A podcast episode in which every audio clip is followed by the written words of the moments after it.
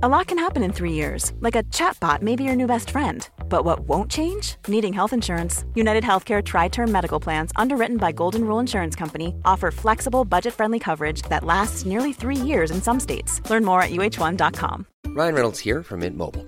With the price of just about everything going up during inflation, we thought we'd bring our prices down. So to help us, we brought in a reverse auctioneer, which is apparently a thing.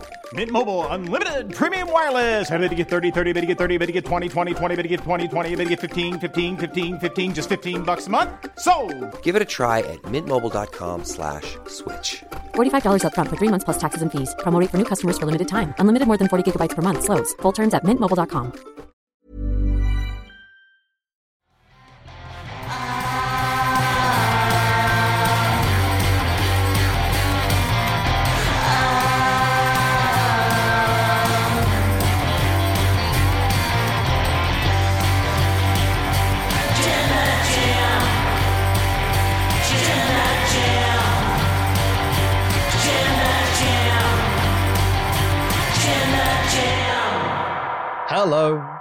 my name is Elder Luke, and I would like to share with you this most amazing episode of Raw. Welcome to the WrestleTalk podcast. I'm Luke Owen, DAD. I'm joined by the Professor of the Truth, your Jam That Champion, Dan Layton. Please do press the subscribe button if it's your first time here. Give us a little thumbs up as well as we review Monday Night Raw. If you're watching this on demand, leave a comment down below with what you thought of this episode. And if you're watching live, get in your alpha chats to wrestle.com forward slash support. We'll read out all of them above the 5 US dollar amount. I really appreciated you speaking my language just now in terms of musicals, um, but I do hope that you warmed up before that reach.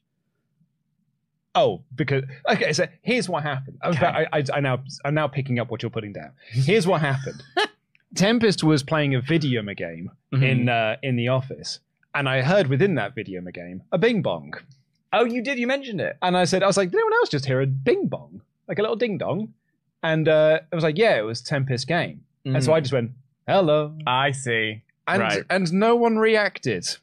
And so I thought, do you know what I'll do? I'll do it live on the air, and it will be appreciated by more people. Ha- and, and how many more people appreciated it? Do you think? Uh, get that nonsense out of here. There you go. Uh, Yeah. Loved it.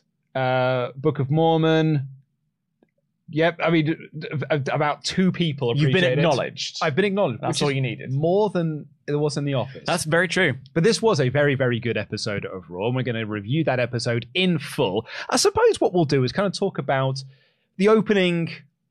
Probably, uh, we'll do the opening and closing Mm. because I feel like that sort of encompasses my feelings on this episode of Monday Night Raw.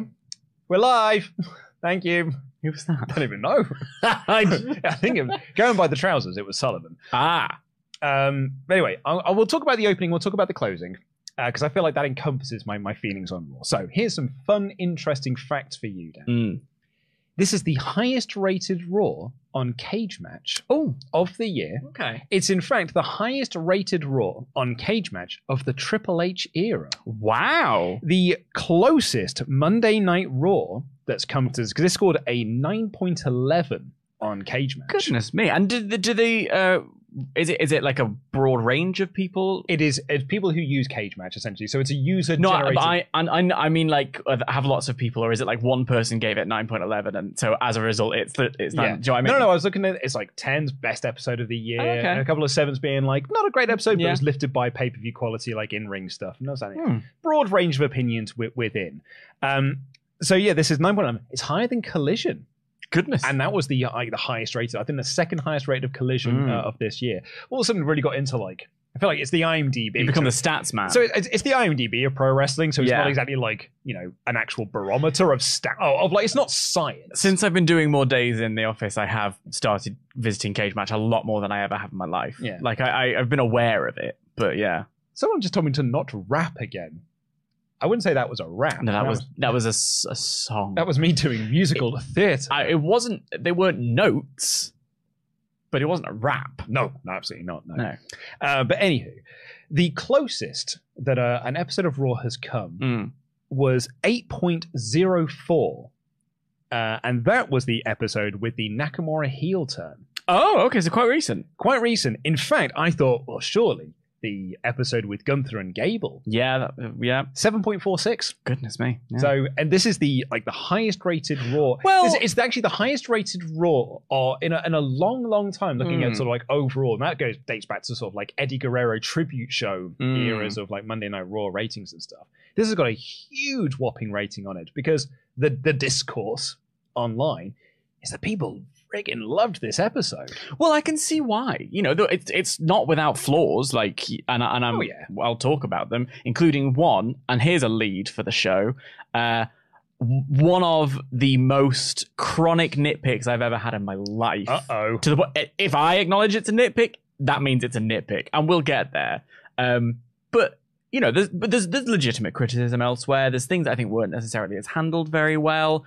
Um, but the stuff that I think that kind of 7.0, 8.0 rating of like, you know, a decent, enjoyable episode of Raw with some really banging wrestling in there is a, a proper crisp summation of the whole thing.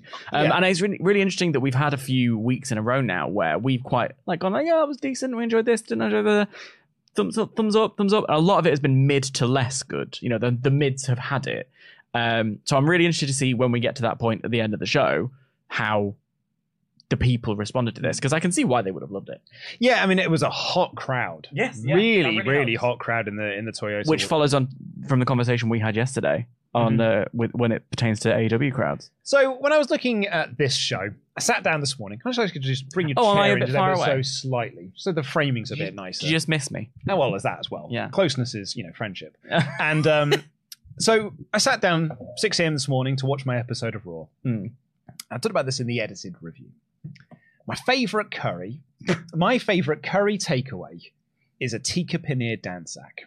You said that earlier on, uh, but you, you said Atika Dansak, and I was in the middle of writing a, a list of uh, Japanese wrestlers, and I thought that was someone I didn't know. um, I was because I just wasn't paying attention to what you said, and then you followed through with, if I may, a brilliant metaphor. Thank you. For those who are unaware, a Dansak is A curry. What kind of curry? Are we talking Uh, spicy? Are we it, it's talking- it's it's well, it's kind of the perfect blend, I think, of sweet and sourness. Ooh, ooh. Um, it, it's got the right amount of heat. I like a spicy curry. You Mm. know, I love a vindaloo and all that sort of Mm. stuff. But what I like about a dansak is that it's got, as Greg Wallace would say, bags of flavour. so and there's lentils in there as well. Yeah. delicious. Mm. Love me a dansak. I like a korma. Who's surprised? Yeah, uh, because you're. Oh, I won't go into it. A Wally Um, Pop. Because you want a Wally pop. Yeah.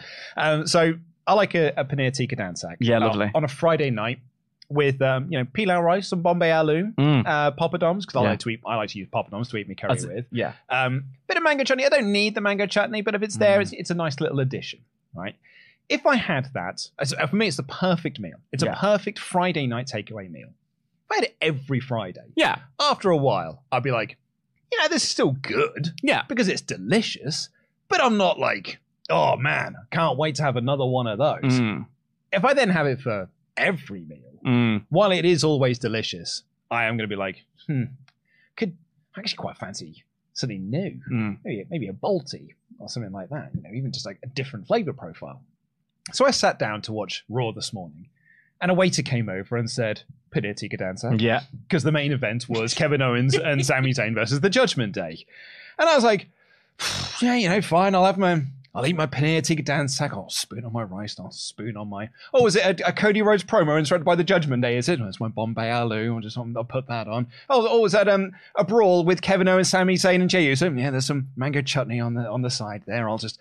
Oh, I'm sure. I'm sure that I'll, I'll enjoy this a lot. But then throughout the show, I'll be like, oh, you got you got a little chana masala over there. Do you mind if I do you mind if I put some of that on my plate? Just think a little bit, a little bit different. Oh, have you got have you got samosas? oh, I, do you know what? Actually, do you know what? I do fancy some samosas. Actually, I'll, I'll add some samosas to, to my plate. and then before I knew it, Yeah. I was having a whole new meal, Mm. and there was this big like attitude era schmoz Yeah. in the main event. And at the end of it, I was like, That's the best paneer tikka dansak I've had in ages. And in this in this metaphor, would you argue that um, JD McDonough is the little bag of salad that you, that you get? So because my, my wife will get um, paneer shashlik that comes with the salad. Okay, and now you just stuff. make up. Sorry, I said a bad word.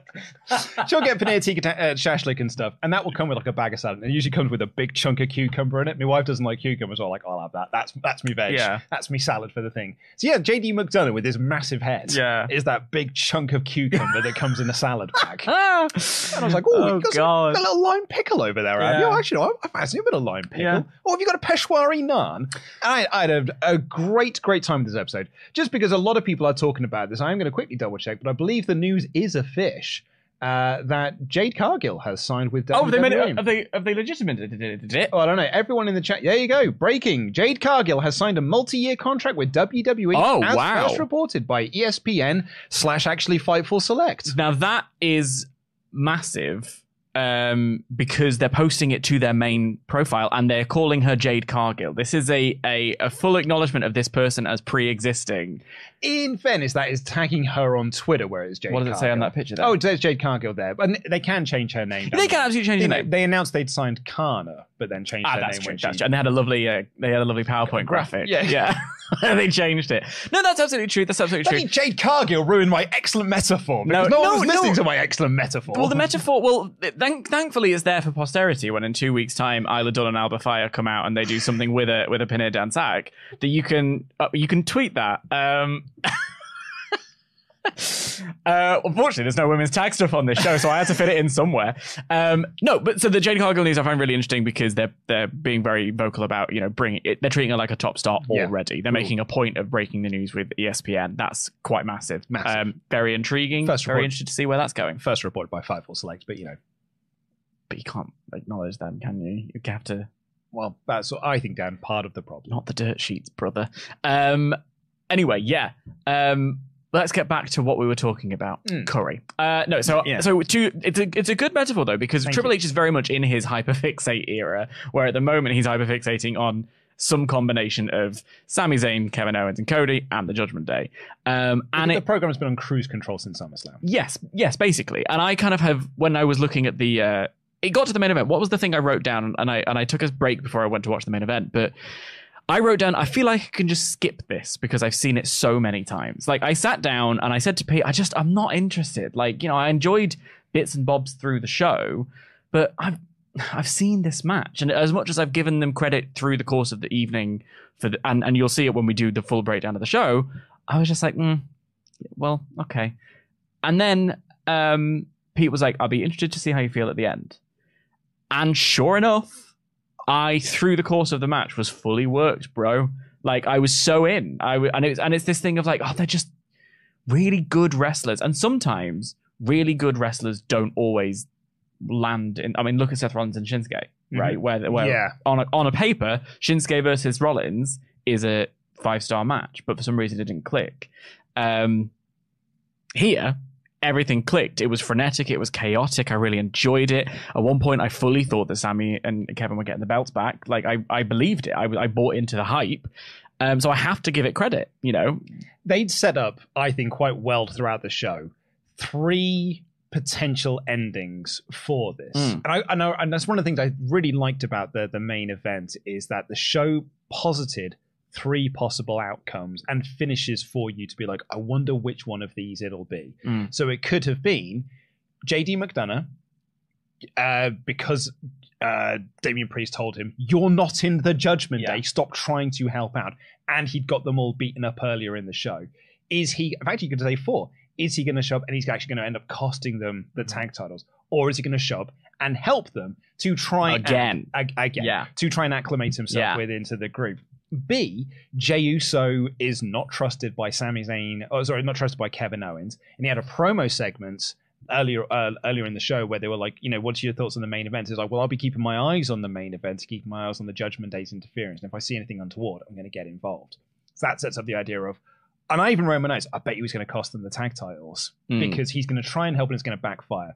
Or B, he actually does help them stop, and Sami Zayn and Kevin Owens win. Mm. So there was all of these di- various different red herring finishes Yeah. that the show had told you these are possibilities. Mm. So it created this incredibly chaotic, as an Attitude Era S Yeah. main event.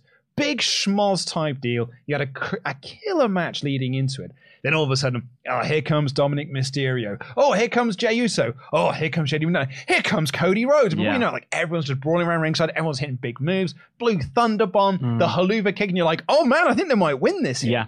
And then JD McDonough clocks Sami Zayn with the title. belts. Brilliantly framed, by the way. Brilliantly framed. They use the corner cam Yeah. to capture it. Yeah, and he just sort of pops up and has a dink, and then off And, he it- goes. and off he goes. And Sami Zayn falls down. Priest slow into the cover to eke out that drama. and I even was like, more. "Oh, this is a this is a kick out. They've given him time to Yep. be able to kick out." So I again to the point where I was shocked. Yeah. when he counts the three. and then they won. Yeah, And and the Judgment Day won, and they retained. And then a brawl continued. I probably didn't need the brawl afterwards Mm. because, but it was again, it was trying to add to that chaotic nature. And a lot, I've seen a lot of people praise it, be like, "Oh, this is more great build towards War Games." And I do want to remind everyone, we are two, Two months. months. away from War Games. so, this is yes, we are building to War Games, but it is also two months away. That is eight episodes Yeah. of Monday Night Raw before So- we get there. This was my thing, which is where like you've had your we're both Northerners. You've had your curry, I'm here with my chips and my piss. I'm about to piss all over them. Okay, please do. because yeah, like the match itself was really, really great. It was a dirty finish. So Kevin Owens and Sami Zayn get another shot at those titles somewhere down the line. You have to assume all of it. The four of them, you know, they had the brawl in the beginning, which I really liked as well. Like the opening of the of the show when um, there was a moment where. Uh, Priest is like they're like trying to negotiate. How, do we attack now? Because we with the numbers game where we go, we'll, we'll back off, and then in the end, JD comes out with the chairs, so him and Finn go in all guns blazing. And Dom just running because Dom is just, like, Dom just follows the uh, pack. I'm going to follow. And then Priest is like, oh, for crap. So then it ends up with Priest being on his own. That was a really effective segment. so well done. But the whole thing, I couldn't help the entire time I'm looking at it going, War Games, War Games, War Games. And then here at the end, yes, it's War Games, but I wrote down in all caps, it's two months till War Games. And the problem with that is I, I have been looking for a lot of structure in my life and I like a routine. I think as humans, we need that. This is too much structure and routine Hmm. to get the same match every single week, to get the same angle every single week. The, the, um, the, the, I don't think anything should take away from the skill on show and the, the, the very effective plotting throughout the show of, like you say, all the various red herring endings, all the various finishes, really great performance. And when we do the the full show rundown, we'll there are several moments where we're like, this was really good, this was really good, this was really good. Let's not take away from that.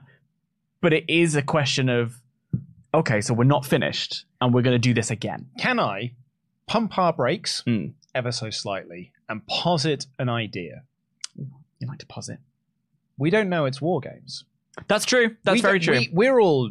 we- have laid out our jump to conclusions, mat, Mm. and we have looked and we thought War Games, Survivor Series. Survivor Series, because that's what we had last year. This could just be a match on Fastlane. Yes, that's It- true. It just could be an eight-man tag on Fastlane. Mm. and it's not a war games match at all. We're not building this for the next two months.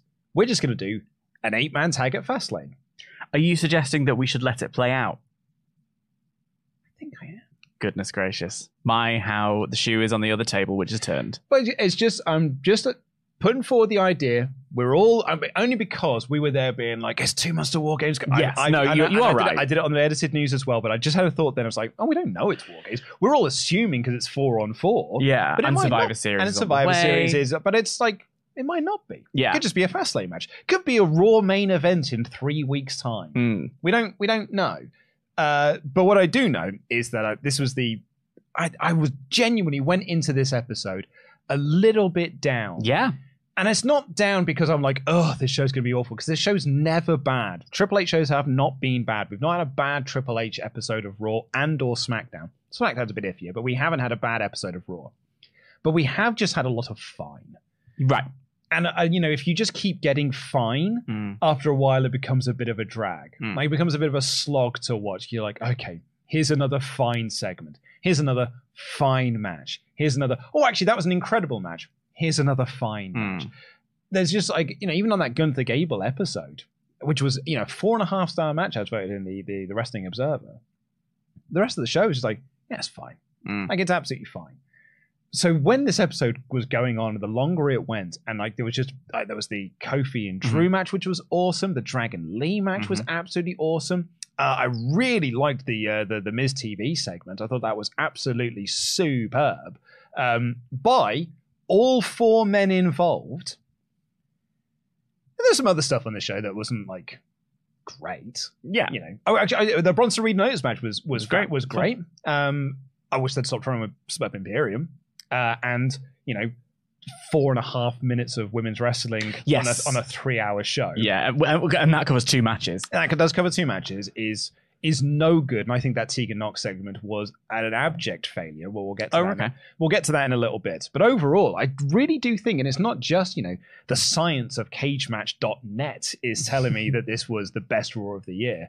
I think this is not just the best. I think this is probably the best episode of Raw, and that is because the show has been fine since WrestleMania. Yeah, it, when when you when you have had a series of fine and then you get something that's really well put together, there was a lot of this show that felt like a, a response, that felt like an answer, almost in a way to some critique and some some frustrations that I you know I'm probably reading too far into certain things, but there, there, there were almost some things that happened that almost felt like direct responses to um, plans that we know have been changed, and that to me just when I was watching it, I was very aware of all those things, and I was also very aware of my own sort of prejudices because we review this every week. We don't. There are people who sort of say, just, "Oh, just enjoy the wrestling." We, we don't. We kind of don't get to because we are mm. thinking about not just this, but every show that we watch and and the business as a whole. We do granular an- analysis. It's our we- thing. We cannot passively watch it. No, we are actively watching it, and and also, you know, we have a certain set of standards that we want to see met because we have a passion for this thing. Which is not to say that those who don't want to watch it on that level don't have a passion for that thing. They're just different levels. Um, so when we do watch it on that level every single week, something like this comes along that even within our sort of prejudices, our frustrations, sings. And that's a really nice thing to to appreciate and take in as it's happening. So there was just yeah, there was a lot on this episode of Raw that I really really liked. I wasn't sure if it was just, you know, the hot crowd Mm. really added to this, which is, you know, certainly potentially possible. Like, because this was a uh, when I was I was checking that the you know the people's thoughts about this on on the old Twitter machine. Everyone was like, "Oh wow, they played in front of an AEW crowd. Like, how did this happen?" And it really did, honestly, you know, and that, that feels like a slight dig on WWE uh, crowds. But this this was a crowd that was popping for Tegan Nox. You know, this was a crowd. So that, I have that- notes about that. that knew who Tegan Nox were. Mm. This was actually a, an audience of wrestling fans, not. And I, I'm trying not to like differentiate between wrestling fans and WWE I told you fans. yesterday. I'm sorry. It's, Yeah. well, no, no, no, but quite, quite rightly so. But like Tegan Nox isn't on TV. Yeah. So a casual fan isn't going to know who Tegan Nox is. But Yeah. This was a crowd that 100% knew who Tegan Nox was. So I, was, but I don't know if it was just the hot crowd really helped out because this crowd were hot for everything on this show, bar Nia Jax, or it's a response to ah, we've got a lot of negative press around us at the moment because of the merger and the Cuts and firings the that rest, happened uh, uh, last week. So let's just put on a really good show and make them forget about that. I mean, I, I, as I said, I don't know. It could just be, it could just be they had a good week. But yeah, this is It, it. could just be they had a good week. I, and I do think it is. It's it's the reason that we're we're focusing on it so much is that that nine point two seven uh, rating is quite high compared because the uh, the mods have, have popped in our, in our little doc here that the uh, average rating for every rule so far this year before last night was six point nine. And that's one metric. Like it, it, the, the real metric it's that not scientific. no, the real metric that counts with any subjective medium, and you know, wrestling is an art form, is how you feel when you watch it. And honestly, there is no wrong answer. I I feel um, passionately about that when it comes to art, um, but also I just think I don't know. I, I just I think they had a good week, and I think it's there's a there's a direct line between whose fingerprints were all over this show and the more effective weeks, which is not to say this was a Triple H show. Like, uh, uh, that is to say this is a Triple H show, not to say that Triple H hasn't had good had bad weeks. Is what I'm trying to say. Mm. But um, this one felt like a response in in a lot of ways, perhaps to that, perhaps to frustrations that have been felt, the mere presence of JD McDonough on the show after a few weeks of none.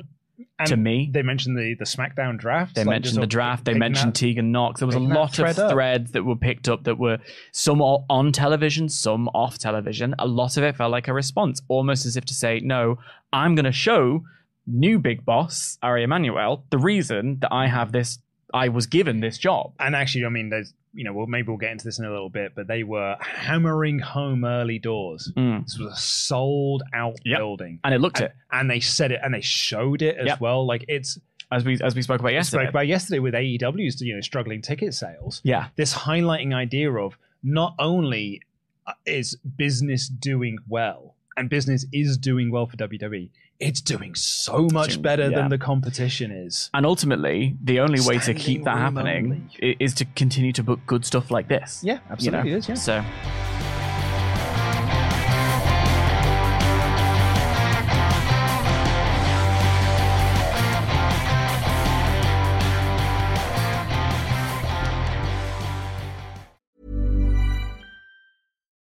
Life is full of what ifs. Some awesome, like what if AI could fold your laundry?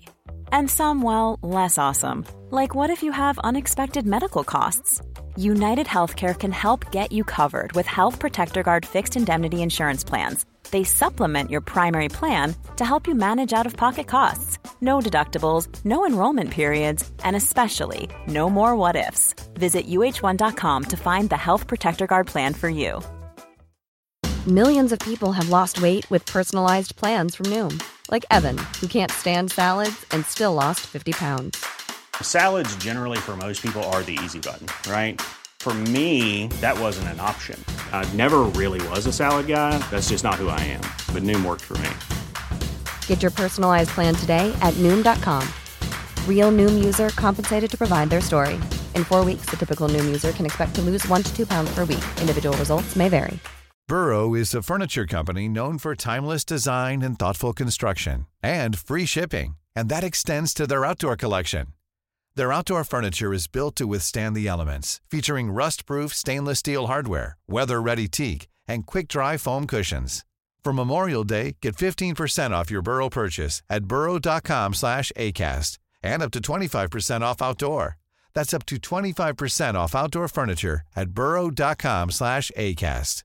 Quality sleep is essential. That's why the Sleep Number Smart Bed is designed for your ever evolving sleep needs. Need a bed that's firmer or softer on either side? Helps you sleep at a comfortable temperature? Sleep Number Smart Beds let you individualize your comfort so you sleep better together. JD Power ranks Sleep Number number 1 in customer satisfaction with mattresses purchased in-store. And now, save 50% on the Sleep Number limited edition Smart Bed for a limited time. For JD Power 2023 award information, visit jdpower.com/awards. Only at a Sleep Number store or sleepnumber.com.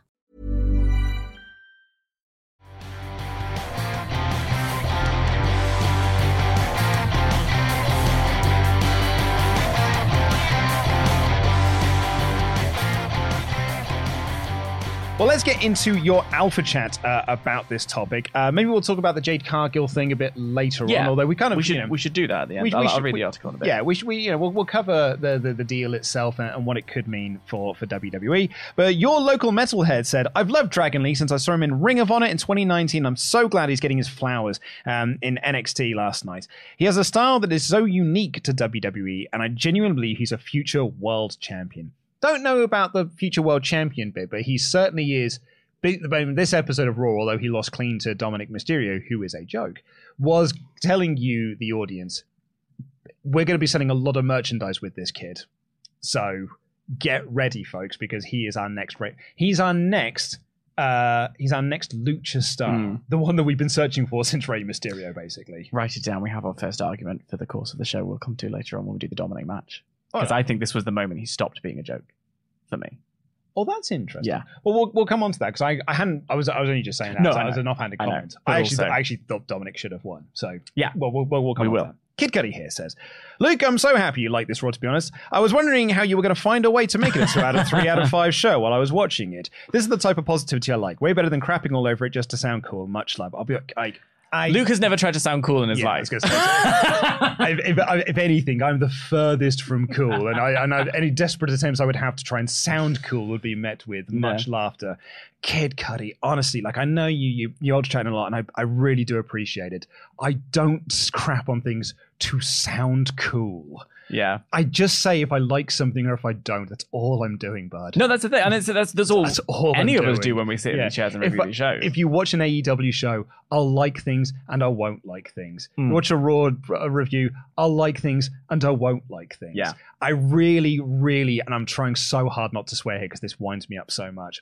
I really reject this idea that Luke hates everything in WWE and Luke loves everything in AEW because you clearly haven't watched a f- podcast. Well, this If- is if- it. If you, if you if you genuinely believe that, you have not watched or listened to a podcast. How many times have you and I sat here, and, and I, I, the answer is loads, and just raved about stuff that we've loved on. And the thing is, uh, Raw is a three-hour-long show, right? So there's there's stuff in there that you there's stuff in this episode of Raw, nine point two seven, that I thought was bobbins, right?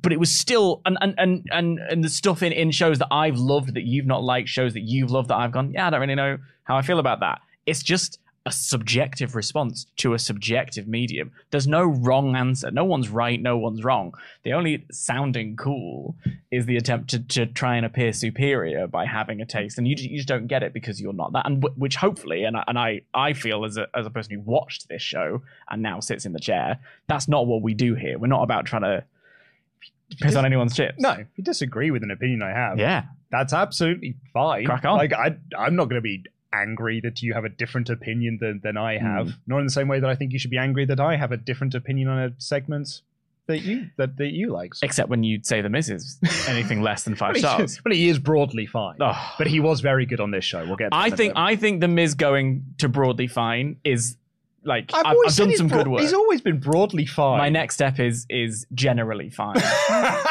and then by I'm going to put a goal out there. Let's see if we can get there, guys. By Christmas 2024, Luke's going to say that the Miz is good. hey, well, that is good. I've also said he is good. yeah, you have. Two and a half stars, good. Two point three quarters, good. Luke giveth, Luke taketh away. Will Campbell here says, Hi guys. The main event of the brawl afterwards was absolute madness and I loved every second of it. Also, I know the gimmick is that Dom is massively protected by his faction, but his matches but he has matches that are great. Also, Dan, nice to chat with you yesterday. It was lovely to chat with you as well, Will. I, I really enjoyed our, our conversation. Um, yeah, the um, I, I I'll save it for when we talk about Dom because I'm I'm getting a bit evangelical about it, but I think he's proper good. Streamlabs have had an issue and we have lost our username here, so I do apologize for that. I fully just thought that was the I mean, it might be. yeah. Streamlabs issue with name that's donated five dollars uh, to say since WWE hasn't announced War Games for Survivor Series, how would you feel if we watched Raw on Monday and they announced the match for Fastlane? Well, that's Yeah. kind of the point I was, I was bringing Yeah. up. We don't know that it's a, a War Games build. Yeah. it could just be an eight man tag at Fastlane, which I wouldn't be against really, Mm. so long as they move on to something else the night after Fastlane. Yeah, 'Cause if we get out of Fastlane and it's Cody Rhodes and Sami Zayn versus Dominic and Damien, I'd be like, well, what, what was the point of the show then? Yeah, I mean, there's also uh, there's there's a world where we still do uh, war games, and it's a different combination of people. We don't know the answer to these questions. There might be a women's war games. There could be, you know, who knows.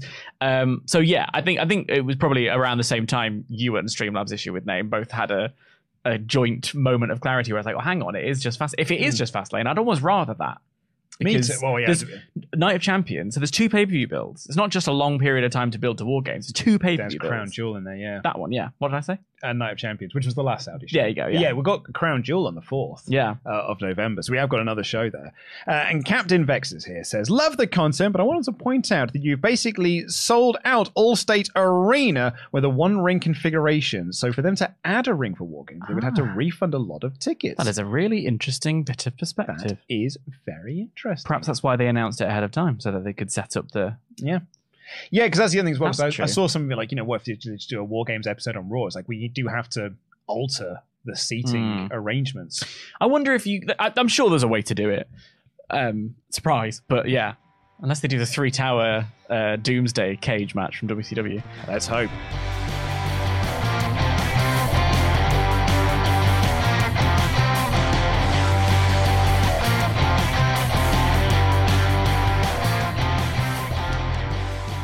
Um, this show opened with uh, Cody Rhodes. Um, do you want me to do my apology again now? Uh, uh, uh, yes, because Chelsea Green not on the Sorry, show. please. Chelsea Green not on the show, live tweeting the whole thing. Um, thoroughly entertaining read if you want to go back and get a, a, a new bit of piercing analysis from uh, one of the, I would argue, the top stars. Um, I don't know why she wasn't on the show. I think she's had a day off, but she was uh, she was live tweeting the uh, the whole thing. Uh, it was very entertaining. Um, pointed out Cody's uh, threads, which just just just looks handsome in a, in a suit. We love to see it. Um, is one half of the women's tag team champions. So that'll give us a segue into your groveling apology. So I, I, talked about this on yesterday's Collision podcast, but uh, if you did not see it, um, that uh, on three counts, I uh, made a joke about the um, the Alba Fyre and Isla Dawn placing a curse on the women's tag titles because two, three weeks ago, you had made this uh, um, groundbreaking genius, ground, groundbreaking genius, fantasy uh, booking I, I would say, a bit of fancy booking to say that they've placed an actual coach because they're actual witches. They're witches. and we all had a good giggle about it. The live chat and I had a good I giggle meant it. about it, and we all thought it was a very, very good and funny idea. Mm. And then since then, we've just been talking about that as if it's an idea, Yeah. or making it just like, well, those belts are cursed. The, the Yeah. witches put a curse on them. Yeah. Yuck, yuck, yuck, yuck, yuck. And in doing so, sort of just convinced myself that was all part of WrestleTalk lore now. Forgetting that the podcast and main channels often are different audiences. Mm. And I realized this when I woke up on Saturday morning and everyone was tweeting me or sending me Instagram DMs being like, You got another prediction right on three count. And I was like, Oh no, they think that's my idea. And it was not my idea. It was Dan's idea that we have all just sort of like all joined in on because it was such a good idea. But the genesis, the, the start, the beginning of McGillicuddy From this moment, from this moment uh, came from your massive brain. I want to be clear. I have a tiny brain, but it And a tiny specifically works. Excuse you. It specifically works for this. This is what my brain is meant for. and also, it's not the first of my fantasy booking pitches that has ended up on television. So, um, I know you're watching. You're a member of the creative team, drop us a DM. I'll do it. I'll move there. Someone, I'll fix the whole company. I was going to say, you don't want to be part of creative. It's it's actually the worst job in the world. I, I this I am I'm I run towards all the red flags in in all of my life. I, I've, can I've, seen, fix I've seen your love life. Yeah. hey, I found a nice one. She's good. She, well, she's the keeper. She's the keeper. Um, yeah, no, uh, it's spotty at best up until You that it's our point. anniversary today. Is it really? Oh, Yeah. congratulations Thank to you very much. Um, but yeah, uh, uh, Alba Fyre and Isla Dawn uh, being a pair of witches who put a curse on the tag team belts is a genuinely spectacular It's very fun. piece of. And I'm thrilled that they picked it up and used it. And I can't wait to see what you do with it. Don't f it up, because I'll come for you. I like this person here. They just said Luke just told the joke louder. Yeah, literally. but also, this has happened to me before. I once had a, a series on Vine. Do you remember Vine? Oh yeah, I remember, I remember Vine. I did a bunch of vines uh, of like a, a, a song, but sung by a northern person. So, like for instance, "I'm on tonight," you know me hips don't lie, and all that stuff. we used to my and my cousin's uh, showpiece was to do Ice Ice Baby Great. as someone from Wigan. it's just a funny bit. And then my friend slash housemate took it and turned it into a bit on Radio One and didn't credit me. What? So I have previous with it, and I and I if there's a, you know many things about me. You're one of my closest friends. You should know I hold a grudge. Mm. It will come back to haunt you, There's a little much like the witches. desk. Oh, my big my big book of grudges. Yay hi. It's also it's giving me the name of your autobiography. it's just a list of people. anyway, this show opened with Cody Rhodes. Uh, as I mentioned, they're talking about you know this place is sold out. and They were showing it. It was very like you know it's it's a good business thing to be like we're selling out buildings, which they are doing a lot of. Mm. But also like you know hey take that AEW. But it also felt a little bit like they used to do this during the Monday Night War. Um, you know, it's a sold out show. Yeah. Pay per view buy rates. They used to talk about like during the Monday Night War on Raw and on pay per view. Used to talk about the ratings Mhm. and used to talk about buy rates and talk about ticket sales. There was a time in WWE when they used to talk about the gate Yeah. that they were doing. Like, this is how much money we've made at the gate today, folks, because they were in a war Mhm. and they wanted to sound bigger and better than the competition. And it does that reverse psychology thing of making you feel like you want to be a part of it. Well, all those people bought a ticket. It's got to be a hot ticket. I'll make sure I get one. I've got to be part of that. Yeah. And you watch this show with this crowd, you're like, oh, I'm going to be a part of that. Like, Yeah. I want to be a part of them. And you know, he brings up the uh, the SmackDown draft that is asterisk soon. It's it's it is happening. It's back. it's it's back. It's happening. Adam Pearce says, "Don't know who it is." Yeah. So it's a, it's a big old question mark. I think we're just waiting until Cody's finished up this stuff with Yeah. you know, uh, Judgment Day, and then he'll be revealed as the guy. Because he Mm. also then said, "We're out of the bottom third now." And that now that SmackDown's coming to the USA Network, um, they don't have to lose their big star from the USA Network. They can still keep. If he moves from Raw to SmackDown when that change happens, he'll be on the network, very so they'll true. be quite happy. Um, and of course, how come the Judgment Day to, to lots of booze and that. Uh, and then Sami Zayn, Kevin Owens came out, and then JD McDonough came out, and then Jey Uso came out, and they had a big old brawl. But I did like that this was, you know, JD McDonough, as you mentioned earlier, kind of convinced Finn and Mm. Dom to go down and do this brawl while Damien didn't want to. And then Damien was like, ugh, well, now I've got to go and help out because the numbers game. And everyone else gets cleared. So Damien Priest was in the ring on his own with the four good guys around Yeah. him. And he literally was like, ugh, Mondays, am I right? Right? Yeah. And then he got he got beaten down, got a stunner, and he got sent to the back. Good guy, stand tall. Very fun opening segment. Yeah, and the, the note I had here, and this this is well, we've spoken about it already, but it was decently plotted. Um, but we've seen it so often, it's hard to care, is what I wrote down, which was the beginning of the show. So to to bring me round by the end of it, it shows how well this show went. Uh, Otis took on big Bronson Reed, and you know, I, I feel like WWE uh, they, they do a lot of leaning leaning into the memes. Yeah, they can kill it. You know, like uh, Cody being like, "It's the we're not on the bottom of the third anymore, folks." Did you say that? Yeah, I missed that. Yeah, because he obviously referencing the Paul Heyman. Yeah, I- I missed him saying Yeah, it. that was part of his promo. Was like, Ah. "We're out of the bottom third now." I'm too busy checking him out. Um, and in this, you know, Wade Barrett was like, "What we got here is a big meaty man slapping meat." Yeah, And- Big E must be happy at home. Yeah, a lot, of that. Yeah. And it was a, a big meaty men match, and they did hit each other very, very hard. And Reed won with a tsunami, but I gave it a big old thumbs up because Yeah. I, had a, I had a grand old time with this. Not to be an animal, but I really enjoy what the spectacle of two giant men Oh, having yeah. a go at each other. Yeah, I, I, It was I, like kaiju stuff. Is that right? The right word? Kaiju. Kaiju. yeah. Godzilla. Well, they actually did say that Bronson Reed refers to himself as a kaiju. There you go, yeah. Uh, Michael Cole then had to explain what, what that meant. But uh, I, a great time I had with this. Mm. Becky was chatting with Tegan Nox backstage and essentially said, "You were. It was supposed to be you last week. I even walked past you in Gorilla. So why did Natty have the match?" And Tegan was like, "Oh, I'm very sorry. It was supposed to be me." We've got another one. that was actually quite a good one. Thank you. Um, was like, but she, you know, she's a legend, and I, I respect her as a legend, so I, I let her have it. And Becky said, "Oh, you come here to me," and then uh, said, "No, you shouldn't allow them to to do that." And Tegan Nox then went to speak with Adam Pearce a little bit later on in the show, and Natty walked in asking for another match against Becky Lynch, and Adam Pearce said, "Well, it's going to be Tegan Nox versus Natty tonight, and the winner will get an NXT Women's Championship match next week with the winner of either Becky or Tiffany from No Mercy this weekend."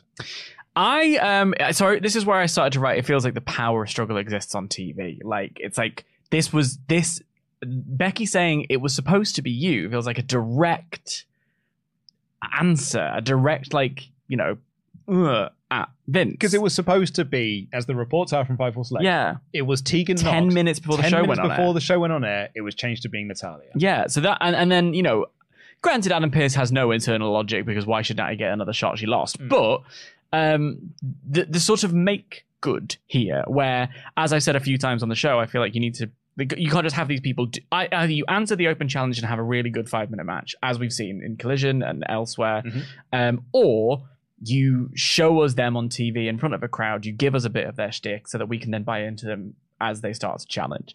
And I thought this did manage to achieve that. Um, we'll get into the match in a little bit, but I, you know, you can only get better by being on TV. You know, that's the one you can do all the read and all the practice and all the in front of crowds you can, but there's something about the red light going on and the on air sign that changes things. And you can only get that experience when that light is on. Yeah. We then had Tommaso Ciampa versus Ludwig Kaiser, uh, which was also set up Ludwig Kaiser! also set up earlier in the day. Um, and so Ciampa basically wants to beat Kaiser because he is on his way to beating Gunther. And this is what you have henchmen for: Yeah. is for singles guys to beat the the henchmen is to beat the Bebop and Rocksteady Mm. before you get to Shredder. Yeah. And he beat Bebop last week, so he's going to beat Rocksteady this week, then face Shredder at, at some point, probably at Fastlane. And what we saw here was Bebop and Rocksteady accidentally cost each other the match um, because it was it's a, a weird, weird choice to, to make in this. Kaiser won this match. Yeah. like Ciampa, clean as a whistle, lost this match. Mm-hmm. Um, but Giovanni Vinci accidentally distracted the referee, and so Kaiser's visual pin was not counted. And then because Kaiser got distracted by Vinci on the outside, Ciampa uh, hit the flash knee and got the win. I don't think I'd be booking my IC challenger to be visually pinned by one of the henchmen to, to build Yeah. a title match. I get that you want to try and protect Kaiser and Vinci, but I, I'm completely I'm going to ignore all of that because a it was a fun match, and b I want to bring up the bigger point of stop trying to break up Imperium. Yeah. Why has Triple H got such a boner for breaking up groups? Not even breaking up, having having them not get along. Dissension. Dissension. Oh, he loves a bit of dissension. Loves dissension within a faction. Maybe he's projecting. He's got dissension within his family, and so he's like, right, I'm going to try and. No, I to speculate, Dan.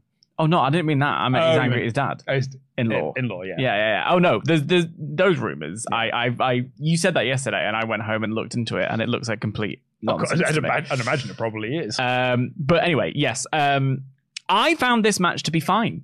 I think someone, uh, one of our colleagues in another uh, channel, has sort of made a point of like the bar has been raised, so what was once good is now not good enough. It has to be great. Mhm. Great is the new good, and this match was really good. It just wasn't great. So especially when I think Ciampa Kaiser, I'm gonna have a great time, and it was like fine. yeah, it's okay. And then there was a weird visual pin, and then you got the Imperium stuff, which I don't think anyone wants to see except for maybe Triple H.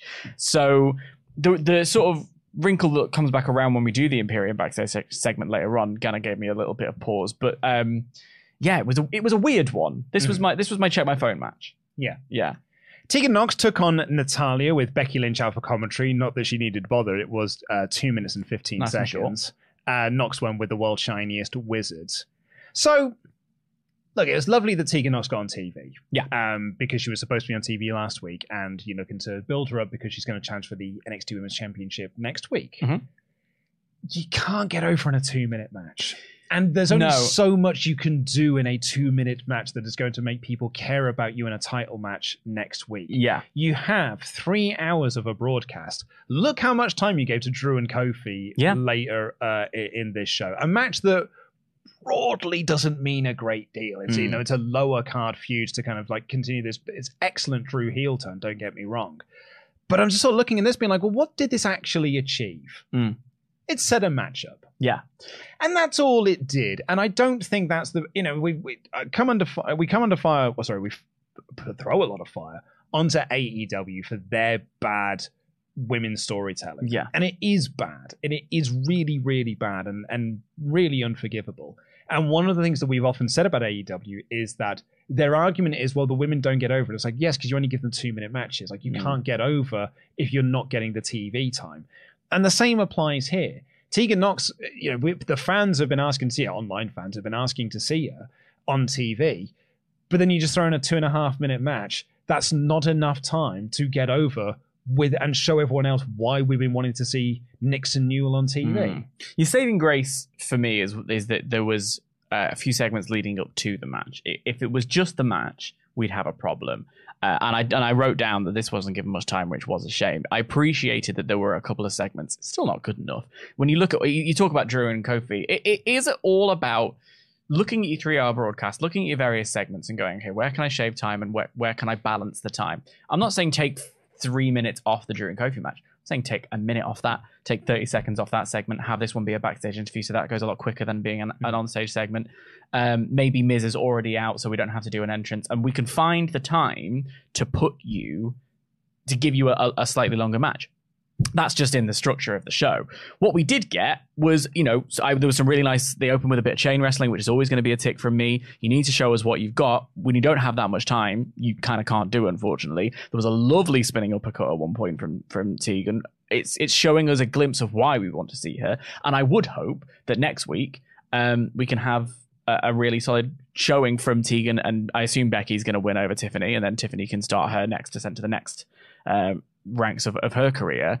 Um, Or Jade's here now. So yeah, Well, there so you go. I feel like it's probably not Tiff. so I, um, yeah, it's it's a great example of it is how many times do people say that Natty was boring and it didn't have very good matches, and then she goes out, she has a long bit of time with Rhea and delivers an absolute thumbs up, nailed on banger of a match. It, it's like I would say it's Rhea's best match since having the belt. I completely agree, and I, and I think it ultimately is because they were given time, as you say. To your point, um, the same with the with the with the women's match that's going to come a little bit later on. I'm going to say a lot of the same points. It is just about giving the, the giving them time, and that comes to the production, which has been a problem across all divisions. Mhm. Like it's not even.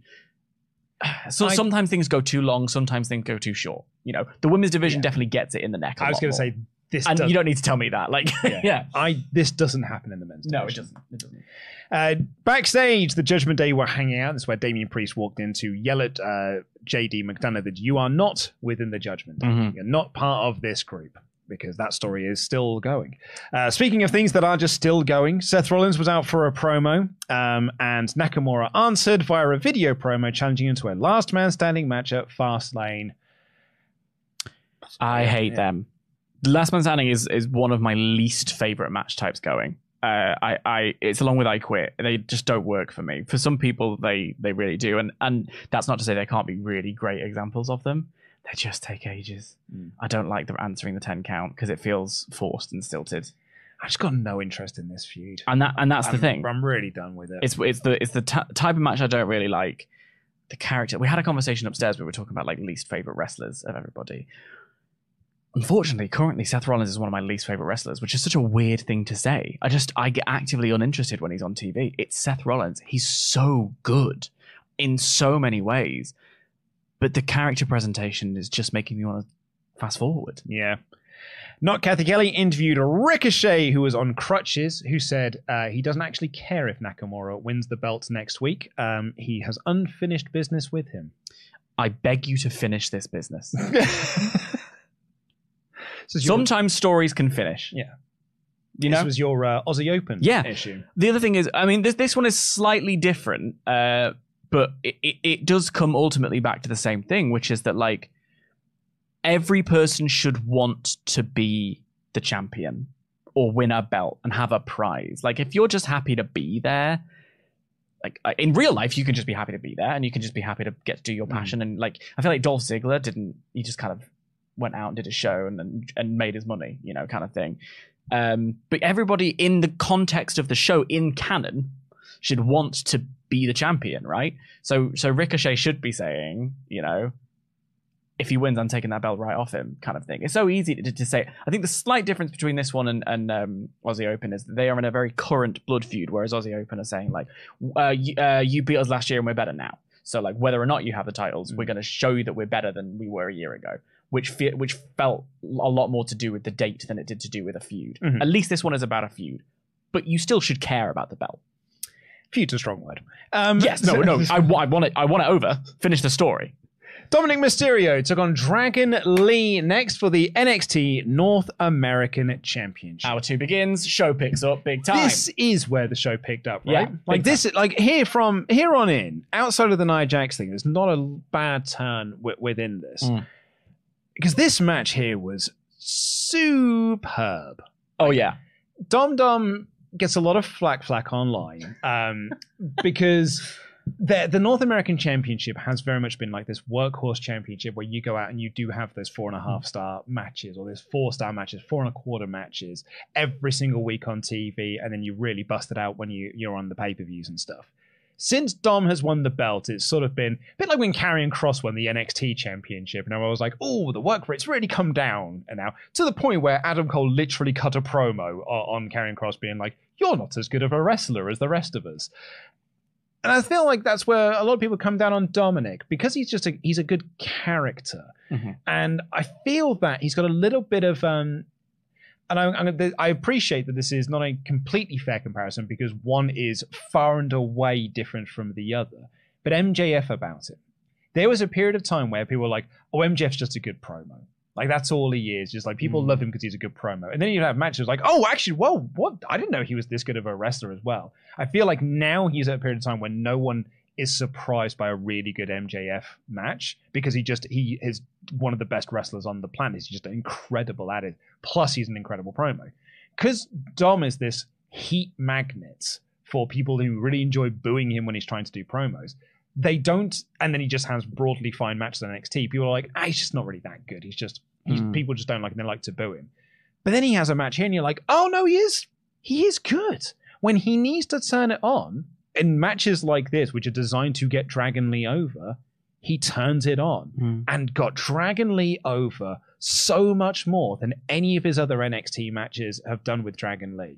Then they've been doing pretty good stuff with with, with Dragon Lee since he's come into to Yeah. NXT.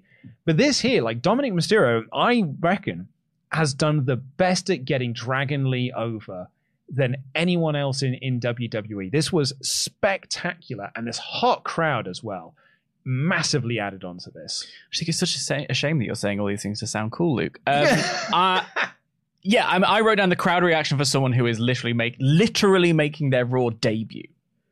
Is all credit to Dominic Mysterio. Like it's it's the it, and I mean the work that Dominic's put in to get those boos. These pe- and it's the work of Dragon Lee. Obviously, is it was impressive. It was a great match. But when you hate Dominic Mysterio, the way the crowd hates Dominic Mysterio, that's why they want to cheer for every near fall. That's why they want to see him have that belt taken away. You know, it's it's all of that. It's the pair of them coming together to create a little bit of magic in this moment. There was a big fight feel from the second the bell rang. Dominic has you were talking about like the comparisons with MJF, you know, good on the mic, less good in the ring.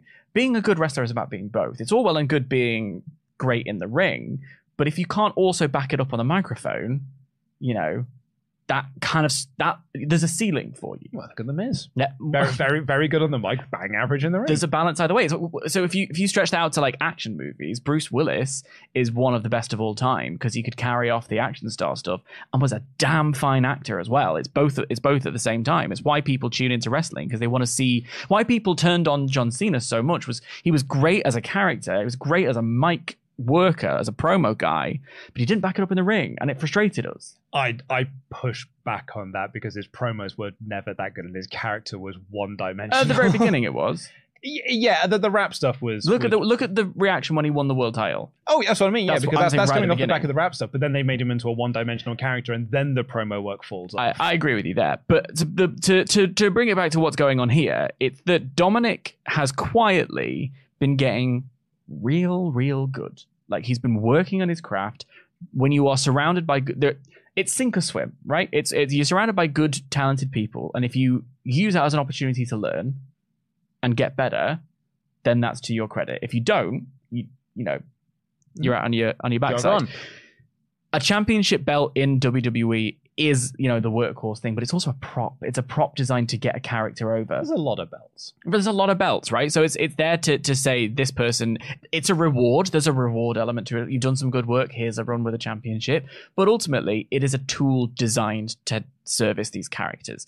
Um, and it, it by putting it on Dominic Mysterio, you allowed people to really sort of buy into hating him. And in this match, where Dragon Lee could probably carry most people to a decent match, but to get it to this level of good, Dominic has to be raising his game as well. Yeah, yeah, because I would like.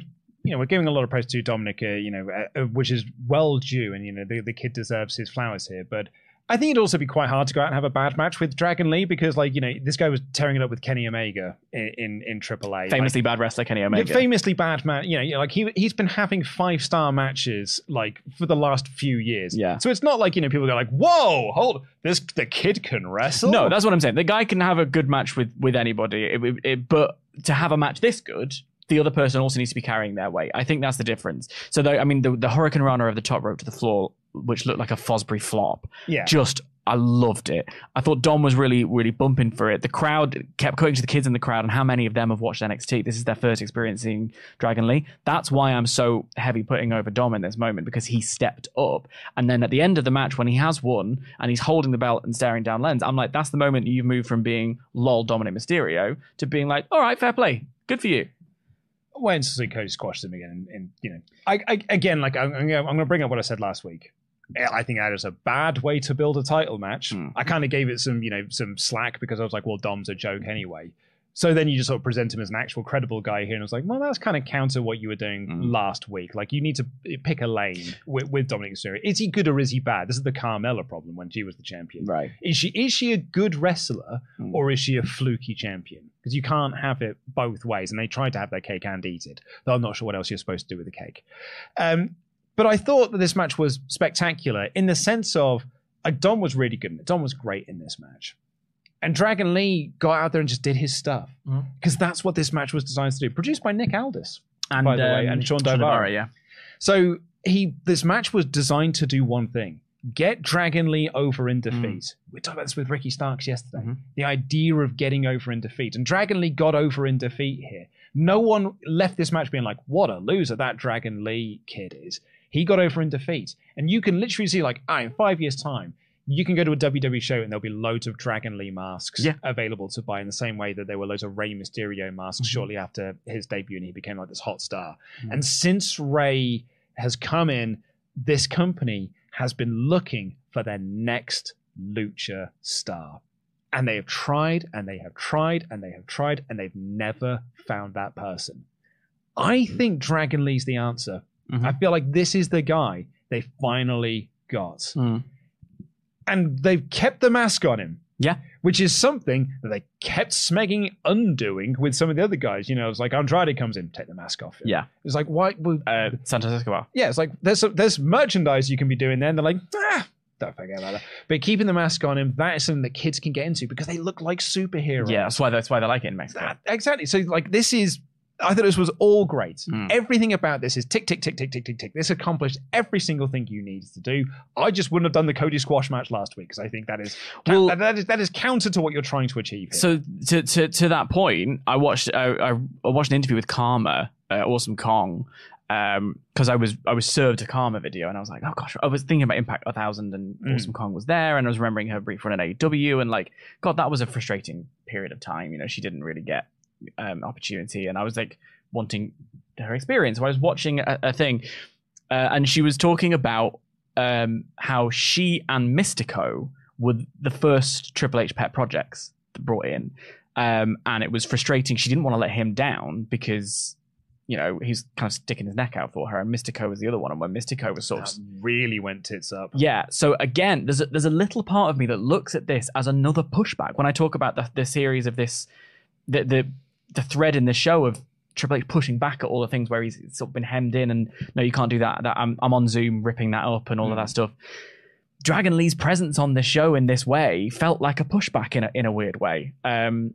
So yeah, just really interesting. So so that's where I'm like the consistency of the booking. Yeah. Uh, yeah. But this was this was all good stuff. Uh, we got a recap of Nia Jax's return a couple of weeks ago and her killing the tag division last week, and then not Cathy Kelly interviewed Owens and Zayn to hype up the main event. Mhm. They did a good job in doing so, but I wasn't like it was at that point I was just you know a, a, a mouthful of, of of curry being like well, this is still delicious I Yeah. guess, but you know I'm out of a pizza I've. I've, I've been here before. Yeah. Or, or I'd love to have. I mean, I think it's Dan. In my metaphor, I can't. So Ah. I'd be there like, oof, I'd love to have a pizza. yeah, but you can't. You Can't. And then we got this Nia Jax promo with Michael Cole. I am the baddest person in all of WWE. And I showed that two weeks ago with Rhea Ripley. She tried to step up, and I squashed her. Raquel Rodriguez also tried to step up, squashed her. Some other people tried, squashed them, because I am the baddest person in all of W. And then Zoe Stark came out. This crowd turned on this promo, something fierce, because it was not a good promo, No. not delivered well, and trying to like you know. They, they they said it three times. It's their new thing. She's the baddest person in all of. WWE. When we think about the genesis of McGillicuddy and all the people who fell on their little bottoms uh, in the old NXT when they were given promo time, or when people have, or or, or I'm going to get something over with my good lucha thing. Like I'm so excited to share my good lucha thing. So often people do, you know, fall apart. So you can kind of understand why they write the script and hand it to you, but acting is actually hard. Just going to put it out there. Um, and and uh, it all feels quite rote and it all feels quite regular and it all feels like there's there's a stock delivery and, and Tegan Nox had it earlier on in the show. In in many ways, I've seen Ricochet have it as well. Just Ricochet's bad. For yeah, they they they I come out the highlight, and I'm gonna deliver my lines, and there's a pause here for me to emphasize, and it just doesn't feel natural. It doesn't feel like the, there's a you know you look at Kevin Owens screaming his face off. You look at Becky Lynch when she gets in there and she's really going for it. Like it's it's an art to do a promo, and it's one that Nia Jax Nia Jax is quite good at nattering onto herself. So maybe just let her like stop it's- trying to stop trying to make fetch happen. Yeah, th- this yeah this promo did not work. No. and then Zoe Stark came out, uh, and I quite enjoyed the little brawl that they Yeah. had. I thought you know Zoe had some really good intensity, and then it was squashed out of her um, in another two minute match with Nia Jax. Quite literally, uh, I did I did gasp when Zoe lifted Nia. There was a moment in the match where, where Zoe sort of gets Nia up, and I did because I'm basic go like how exciting. um, but yeah, the match it, as such as it was happened. Do you want to know what my problem is? I suddenly I realised. I'm so confused what I've been doing with the past hour. I realised this watching this match. I was like, why isn't this Nia thing getting over? And, you know, there's lots of reasons that one could label against why this Nia thing is not getting over. History being a, a- a key one. Mm. Her finishing move just looks rubbish. what is it? Her little sit, her Yoko, Yoko Oh, Zena she- splash yeah, thing out yeah, the corner. Yeah, it looks rubbish. You go back and you watch Yoko do that move. He just sits on you. Like he'll just squash the hell out of you and your skeleton just shoots out of your mouth. Nia Jax basically just jumps down onto her feet and then gently sits down. It just looks so unimpressive. And it's Trying to keep them safe. it's supposed to be like a visually cool thing, but it just looks like no one looks like they get her off of it in, in a kayfabe sense. You know, Beryl just been giving her the Samoan drop. Not like this. Her Samoan drop does look pretty good. Her, her the way she walks around the ring, the way you carry yourself as a bigger wrestler, as a big person, is so crucial to getting that over. She she just sort of like saunter around like me when I go to Sainsbury's local in the morning because I've run out of orange juice. Do you know what I mean? Hmm. That's kind of how she walks around the ring. She she actually does something similar. Like if you're walking, if you've gone to a Sainsbury's you've never been before, Yeah. and like it's not the, the biscuits, the bourbon biscuits aren't quite in the same Yeah. place. So you just walk walk down the aisles and then you stop and sort of look to your left and look to your right. They're not there, so you carry on walking. She's not in a hurry, is she?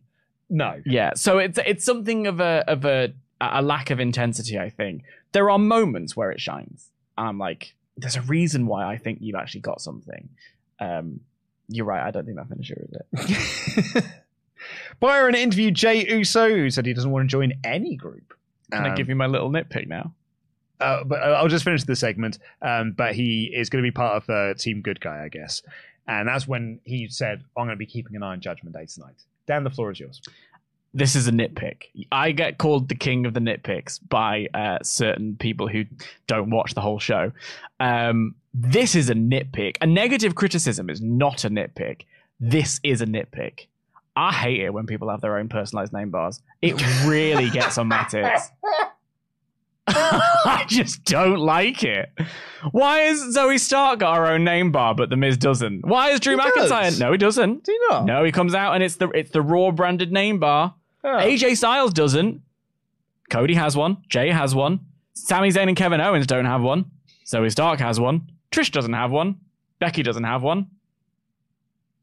Who picks this?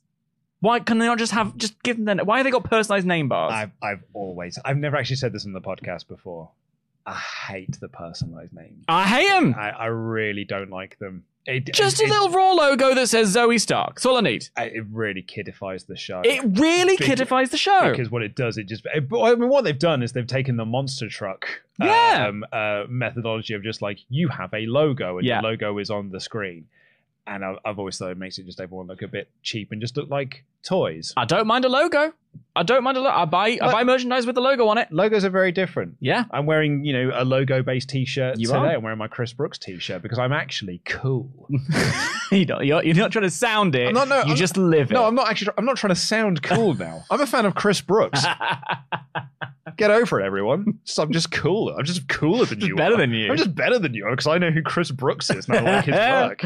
I don't like the I personalized bought this at a. Rev Pro show at York Hall because I'm cooler than everyone.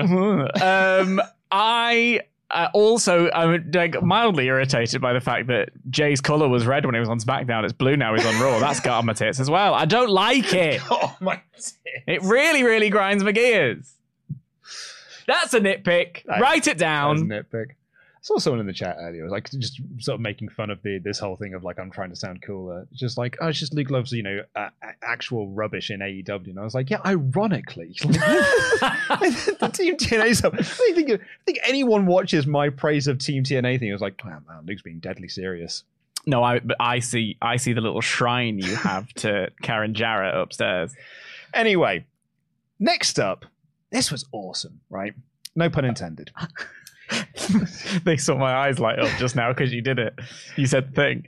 Miz TV with Drew McIntyre. They advertised this, and I went, all right, I guess. And then, uh, you know, it's usual standard Miz TV affair. It's not very good. Um, and it's Miz trying to stir the pot and trying to be like, you know, doing, oh, he said Drew McIntyre's name in a Scottish accent. Bad comedy. Then thankfully the New Day came out and, and started to like bring the segments into a bit more like cohesion. They did tease the idea of Drew going into a program with Cody, which is a, a big thumbs up for, from me. Um, but you know, bad comedy, and I was like, oh, I'm quite tempted to look at my phone over here now. Well, what is going on? How many likes has this photo got on Instagram? And then the New Day came out, and the New Day brought this segment to life because they wanted to challenge Big D, which is what they called Drew. Yeah. But they said like, you know what, last week I thought you were actually a bit, a bit limp last Shrinkage. week. It was a bit of shrinkage last week. Um, and the reason for that is because they were like, why? I know you've got beef with Jay. Mm. We've all got beef with Jay. You know, we've got our issues with Jay, but that wasn't cool. Mm. You let him get beat down last week. You could have gone back and helped, and you didn't.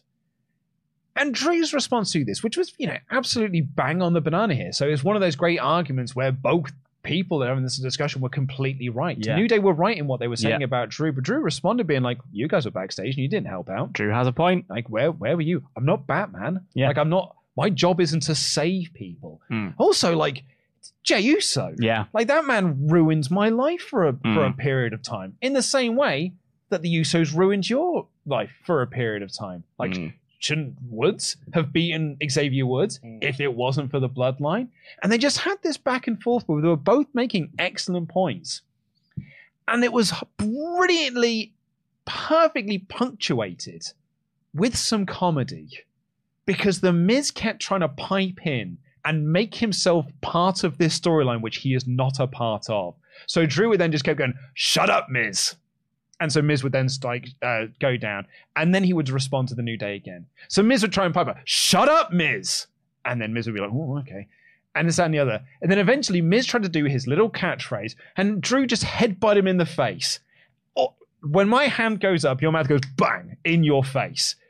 And Miz just dropped like a sack of spuds and it set up this match between Drew and Kofi. Awesome, awesome, awesome. Loved all of this. This is how you use The Miz. Comedy doofus goofball who thinks he's part of the main event but is not. That's The Miz. Yeah, I completely agree with. He's one of the greatest of all time, as you've been saying. Um, Shut up, Miz got a chant. Go. I'm sorry, just is. It got a chant, and he didn't even have to do anything.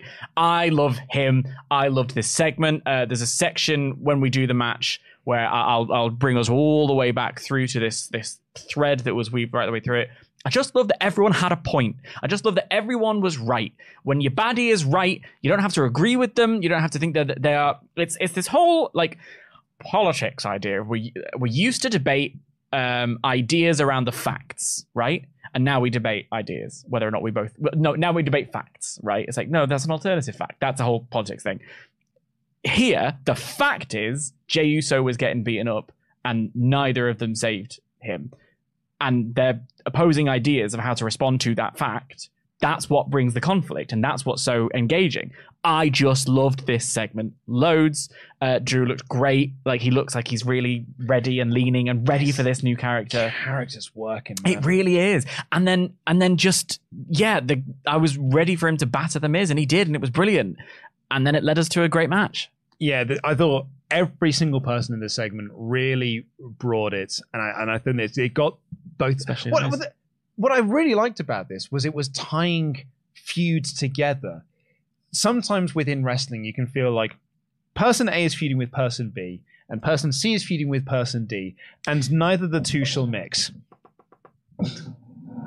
This segment and the match that came after it tied a lot of threads together. Was like, no, this is all just like one big connected universe. Just so it doesn't sound like I'm copying Luke. That's what, exactly what I've written down. It's so true. this was it's Leonardo DiCaprio just pointing at the screen, being like, "Oh, it's the, like they're all together. Like it's the MCU. Like everyone is under the same Yeah. umbrella." You've got Drew. Uh, Miz is talking about Drew and Cody. Then you've got Drew and the New Day, and then the New Day and the Viking Raiders, and then Jey Uso. Jey Uso. You've got Imperium with Ciampa, but also Imperium with the Alpha Academy. There was a bit in the Attitude Era where Steve Austin came out and looked at Sable, and I always think of that image in my head where I'm like, oh, everyone works together. There's something about everyone being in the same environment that, of course, there would be crossover. You wouldn't have A and B and C and D, and now it's this segment. I love it. I love it, I, and I thought using these segments to like merge a lot of feuds, not together, but just like connect, Connected, was I thought really really smart. like a like like some bunting. Yeah, like a lovely bit of bunting I had up for my kid's birthday party Yes, the weekend. there you are. If if I may do one slight nitpick on this segment, Uh, wouldn't be me. and and this is a, a, a complete nitpick I appreciate. At the start of this segment, Drew came out in his gear, Yeah. uh, and Kofi came out in his gear, and the Miz during the Miz TV segment said, "You've got a match with Kofi Kingston coming up." So then, when uh, Drew headbutt the Miz and he started mouthing up against Kofi Kingston, Michael Cole said, "Are we gonna have a match between Kofi Kingston and McIntyre?" I was like. Yeah, yes, dickhead. We've already we've already established this. I wasn't listening to him. Drew's in his gear. Yeah. Like, use your eyes, Michael Cole. yeah. Nitpick. Anyway, we'll talk about the, the segment that came in between this because we'll just go straight into the match. Because Kofi's new gimmick is I'm going to have the banger of the week. Yeah. And he did again. And this match was really, really good. It was given loads of time. It really got over with this crowd. And again, tying all of these narratives together, Ivar of the Viking Raiders comes out and he batters Xavier Woods at ringside. Brilliantly so. Mm. Kofi, and it's not a distraction spot, which I, what I love about this. Woods, sorry, Woods is. Kofi looks like he's about to go now. Drew clocks what is happening. He sees what is happening at ringside, but he is focused on Kofi, who is down. Kofi goes to get up to help him Claymore because Kofi took his eye off the ball. Drew's not Batman. He's not here to help people. That's what we were establishing in the promo segment beforehand.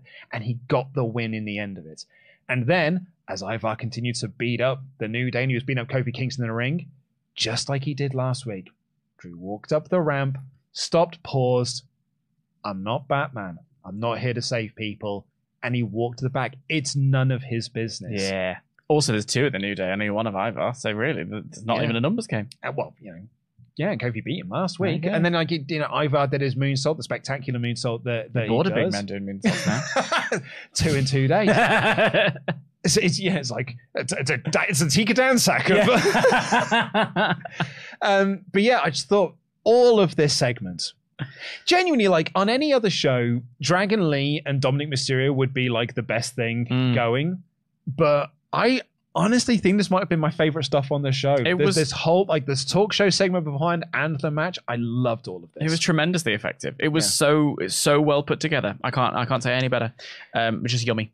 Um, and we did have a backstage segment with Maxine and Chad trying to make Otis feel better after his loss. And Kaiser walked up and they basically were just letting you know that um, Chad Gable still got his eyes on, on Gunther. Probably Just would have, much would have- like Kaiser has his eyes on Maxine. Yeah, I, I wouldn't have had uh, Chad lose last week then.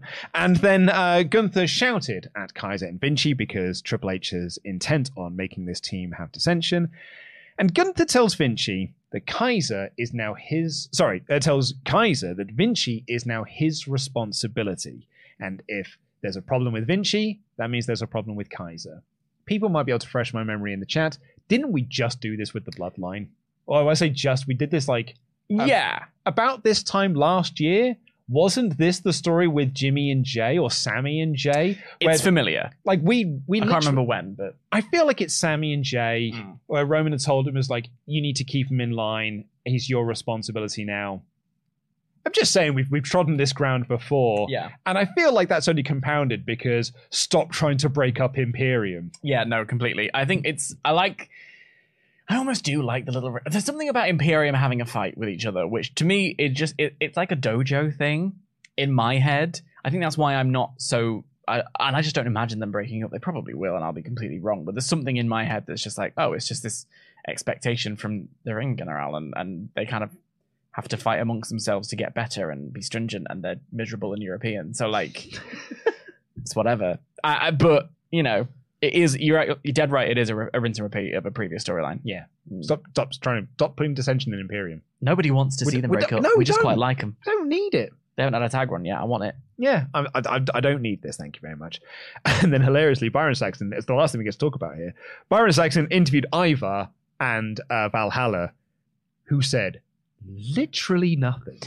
I uh it's weird seeing them walk backstage because I think in my head they just sort of phase from their yurt in Alaska where they Mhm. live and into into Gorilla every week and then they go back. Like they don't Yeah, yeah. they don't walk they're not I can't really picture Valhalla in catering. Do you know? Um Imagine if you remember the Minotaur on that episode of Raw. He's just walking backstage, does an interview. Like it's just the it's just weird. It looked weird. It was odd, Yeah. but you know, the eye, the eyes are doing something. All right, sure, So, as, again, man, he, he seemed really cool last week, and then whatever. yeah, really did their best to try and ruin some of that mystique. I will say though, at least at least even though we don't have Erik for a while, I assume I don't, I don't know what the medical problem is, but at least we still get him. Like at least they they're not just being like, all right, very you- true. Your tag partner's away, so you don't get to do anything. Well, I thought this was an awesome episode of Mhm. Raw. Uh, genuinely do think this was the best Raw of 2023. Uh, uh, you know, there's there's minor quibbles aside, but man, it was like so so good. Mm. It was cracking, particularly like hours two and three. Genuinely like brilliant stuff.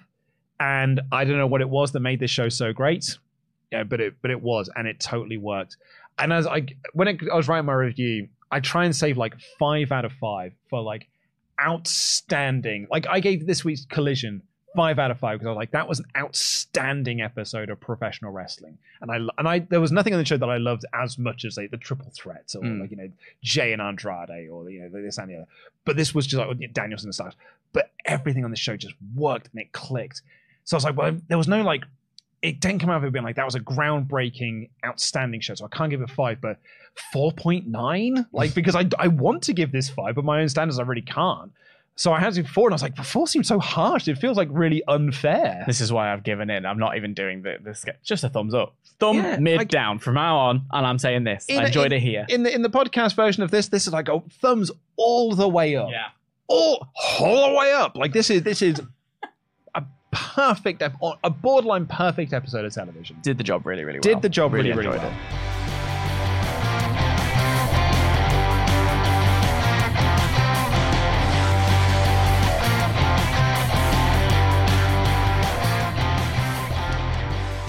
Uh, let's get into your remaining alpha chats. Please continue to get them in wrestletalk.com forward slash support. We'll read out all of them above the 5 US dollar amount. And Eric Metzloff here kicks off to say, as the ultra chats on and off resident Tegan Nox Stan, I'm happy to see her on TV again. I just wanted to get the push to the moon that she deserves. We're in the era of the girl with the shiniest wizard. Hashtag Tegan All Bells. Uh, I'm, ex- I'm excited to see her get an actual match. I think we're a little bit way off from that. Uh, Kuzu here says Dominic Mysterio arrived last night. He held his own against Lee and even won without outside help. The crowd even forgot they were supposed to boo him. He's come a long way from just being Rey's son last year. I think that's why I got so passionate about it because it's like when you consider where we were one year ago, it's it's like night and day. You know, it's and it's and it's credit when you knuckle down and work hard. Good for you. Uh, Tirola Marcus says a bit off topic, but in the Jay Roman storyline before Money in the Bank, both Jay and Jimmy said that Solo should be the new tribal chief, and immediately after, Jay pinned Roman, and at the attack on Jimmy, he said he wants to be the tribal chief was really interesting. Sorry, okay, I need to reread this. So it's, it's just interesting that Jay, uh, Jay and Jimmy always said Solo should be the new tribal chief, but then immediately after Jay pinned Roman, uh, Jimmy, Jay is saying he wants to be the tribal chief. Jimmy, yeah, he said that Jay pinned Roman, and Jimmy said he wants to be the tribal And chief. and the attack on Jimmy. right. Comma, commas need to be Yeah. placed in certain I, places. I'll be honest, I've gone so off the Bloodline story. Yeah. Like I'm I'm I'm not into it as much as I was. I actually I know it's not even SummerSlam because I wasn't really into the the Jay and Roman Mm. uh, feud going into SummerSlam. I think my peak of it is Money in the Bank. Mhm. Of like that was where my interest was, and since then it's just been waning. Mm. And Jimmy teaming teaming with Solo at Fastlane against Cena and LA Knight gives me the groaniest of groans Mm. because I literally just watched this man leave this group, and now he's just Trying to get back in it. now he's just back in the group. Yeah. Like talk about a character going backwards Yeah. and a story going backwards. When Roman's not there, the story falls apart. Streamlabs Issue has donated to say, Stop trying to kill Imperium. If you're going to do anything, just kick Vinci and replace him with Alexander Wolf, who was in Imperium before.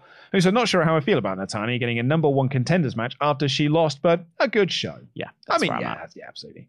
Tyrone Kid said, always been a fan, guys. Just want to say thank you, Luke, for your original brilliant idea about Iron Alpha jinxing the title. Big brain move. Oh, also, hi, Dan. Yeah. You're on. You're in my big book of grudges, Tyrone. You're just going to write down Tyrone Kid? Tyrone Kid. Yeah. That Dylan guy says, Now I've been enjoying the Seth Shinsuke feud compared to others, Luke, but it just won't happen. Shinsuke needs to win this belt, or th- that's two feuds now Seth has won with an injury, and it won't help the title looking good, Dan. Thanks very much. I completely agree. I wasn't sure if that was like, I won't help the title looking good, No, no. Full stop.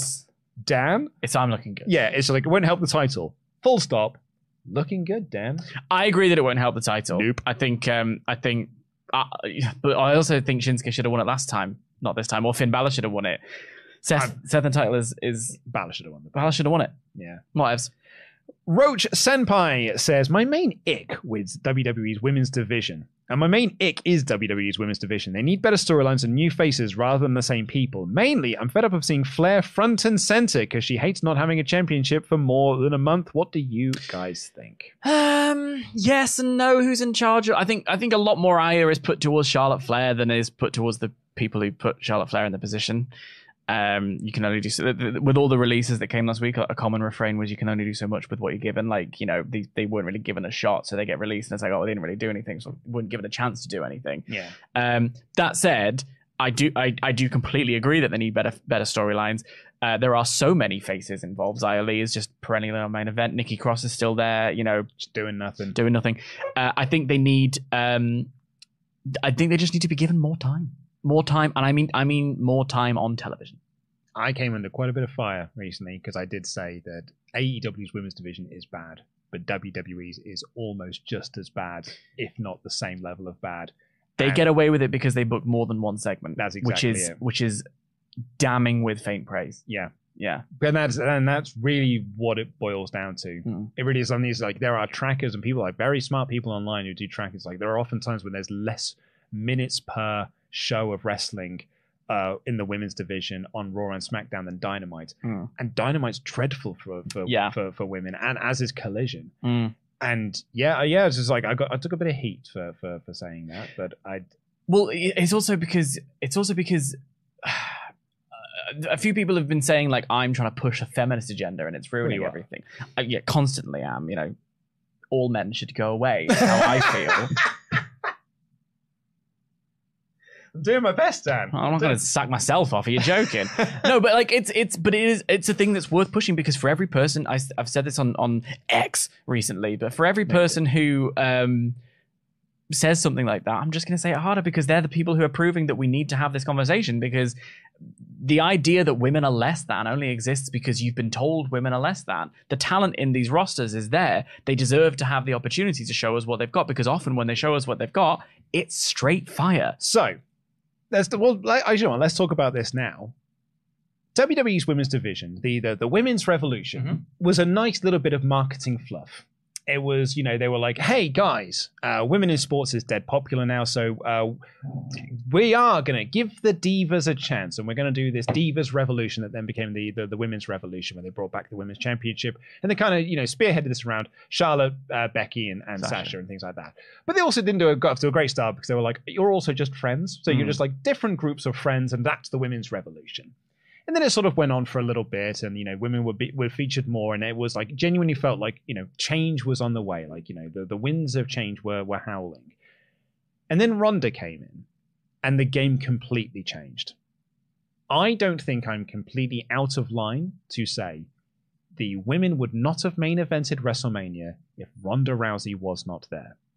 Certainly Becky- not with um, who who was in charge of booking WrestleMania. That Yeah, exactly. Becky Lynch, hugely over, was not as important to them as Ronda Rousey was. I actually, I even think even if Triple H was in charge, I don't think they'd have main evented without Ronda Rousey there because Ronda Rousey was very much a Triple H thing. Mm. You know, the, her first match was against sort of Triple H and stuff. The first segment she even had in WWE 31. was with Triple H. So they main evented WrestleMania because of Ronda Rousey. And then once Ronda's left, it's like, eh, well, you know, it's we'll we'll sort of go back to this. And then Ronda came out, it's like, aha, and there's here's more focus again. There was even talk that they might have headlined WrestleMania one more time. Is that and the other? And you know, they got to with Bianca. I think Bianca kind of changed the game a little bit for them as well. she's massive crossover. Massive crossover star. But we have seen over the last six months, maybe a little bit more, that the effort is not there that once was in terms of the presentation of women. And I think you can almost chart Ronda's lack of care and Charlotte's lack of care within that. Uh, and actually, Stephanie leaving. Mm. Jade Cargill's now coming in. Yeah, And they have made a huge song and dance about this for two reasons. Number one, she has got all of the potential to be a main, like a crossover star. She has got the look. She has got the charisma. She has she is the total package in terms of mainstream appeal.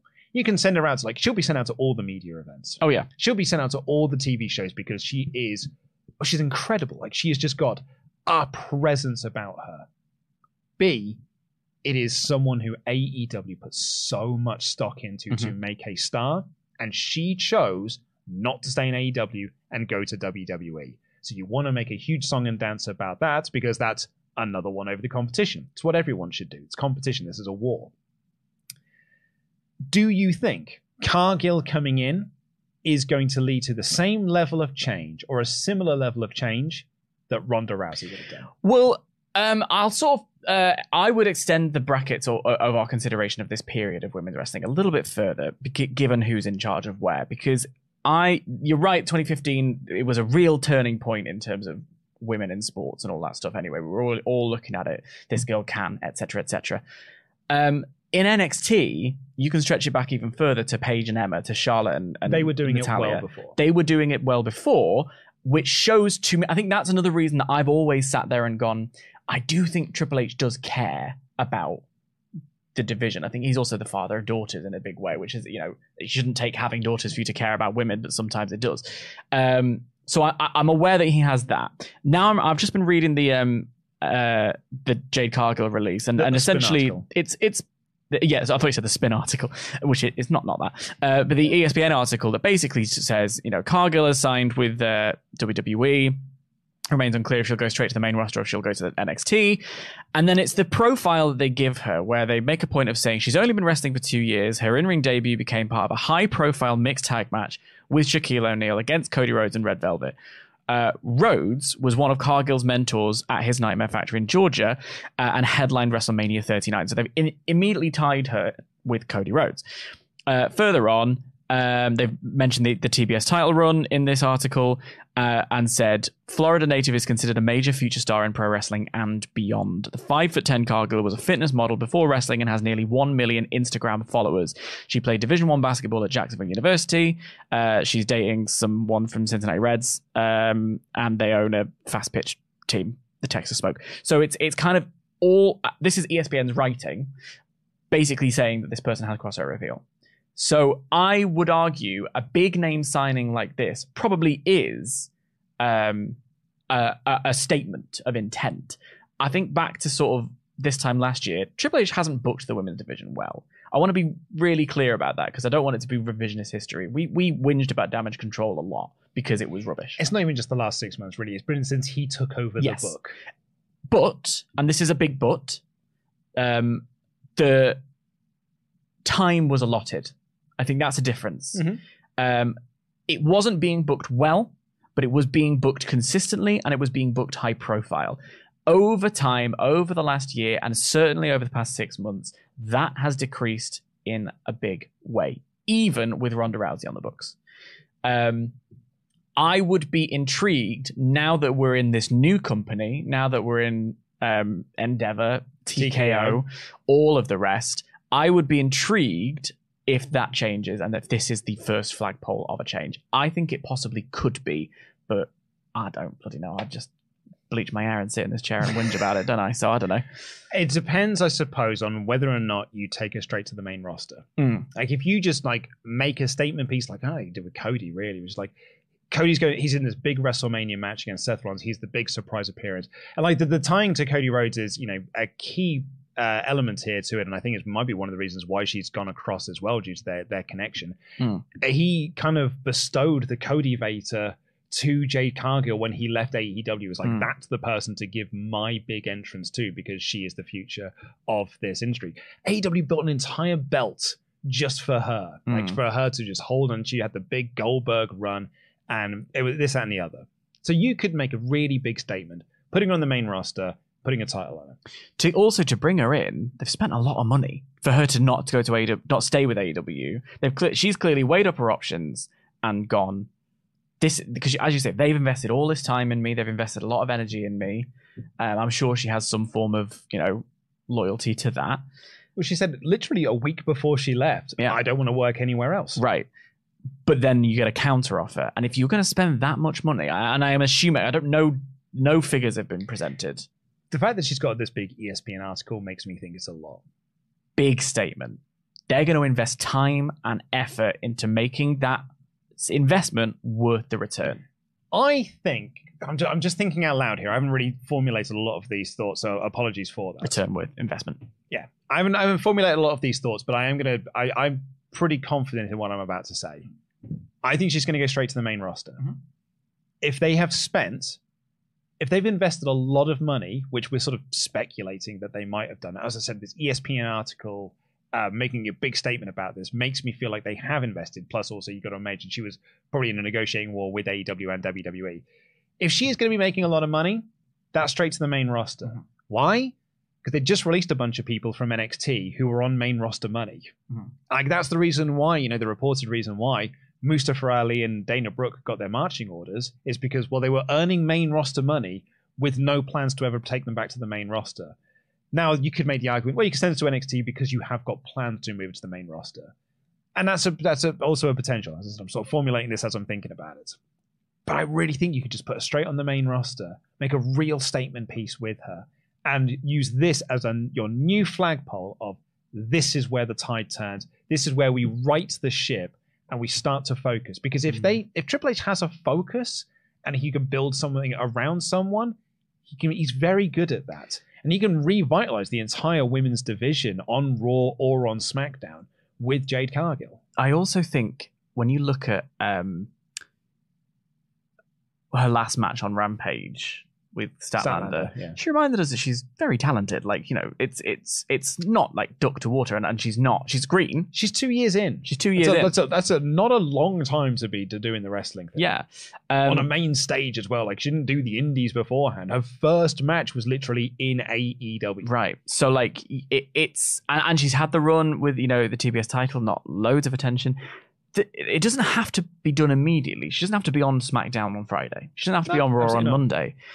Um, Give her time in the performance center. I, give it a little bit of time in the performance center. She probably should relocate there and do some work in there while still being on TV. That's why you have it. Oh, she's from Florida. There you go. So it's not, it's not far for her to get to. Quids in. So I, think, I believe Florida's quite small. of yeah, the whole of America, tiny, fits on the head of a pin. Um, so yeah, I think it, I think it's worth keeping her around, like to to to allow her to train. You can train and continue to get better. That's why it exists, while being on national television every week, to the point where when you're ready to just go completely in. I, and again, we are all we are just completely speculating, and a lot of this is coming off the top of our heads. I'm just also thinking, okay, so uh, who else we got? Bianca Belair, who was a nat- she- so gifted, never wrestled a day in her life before she signed up for WWE, and it turns out she's That insane good. That's duck to water territory. yeah. That's like Kurt Angle levels of duck to water. That's who you compare Bianca Belair to. Absolutely. Um, you've got Rhea Ripley, you've got uh, Charlotte, uh, you've got Asuka, you've got Io, you've got Bayley. Oh my god, I want to watch all of these. Are you joking? Like, there's so All- much all you can do with it. right, but like, Yeah. we don't have to be. We'll do a, we'll do another draft. When's the next draft coming up? But yeah, I'm just I'm looking at it and I'm like, why why wait if you're gonna do this level of big investment? And I want to see it. I I if if this becomes the new Ronda and sh- and they build it around her and they use it to give more time to the women, oh good, don't care. Let's crack on. Yes, yes, do it. it's it's come to the point now like you could easily fantasy book yourselves into circles with this but like you like you build to her debut match at crown jewel on that massive stage and you can give her the big pyro and ballyhoo entrance I guess show off her abs though. But she could do a great cosplay. You could do yeah you could do a great cosplay with that and then she's on tv the following week and you can do some stuff there win the rumble Yeah. and oh. like, like it's you know maybe it's a bit much too soon, and I w- I would say that is a bit much too soon. But if you're looking to make a statement here, that's what you're looking to do, and that's that's probably what you would want to do. Hmm. And it's not like they've built anyone else up to be a potential Rumble winner. So I, see, I don't know if I, then that, well, let's play fantasy booking because I'm like, well, it, to save that, let's make her the champion, and then whoever uh, as the Rumble can challenge her at WrestleMania because that way, I don't know. I'm like, Well, there's yeah, so many things you can do. And absolutely, of course, you can, and like you can have her answer one of Becky's NXT. Yes. Well, I mean, that's the, I mean, okay. Uh, as I said, a lot of this is just coming off the top of my head, so I'm just sort of saying things without really formulating thoughts in my head. But here is here is a pitch that I would make, and here is what I would do.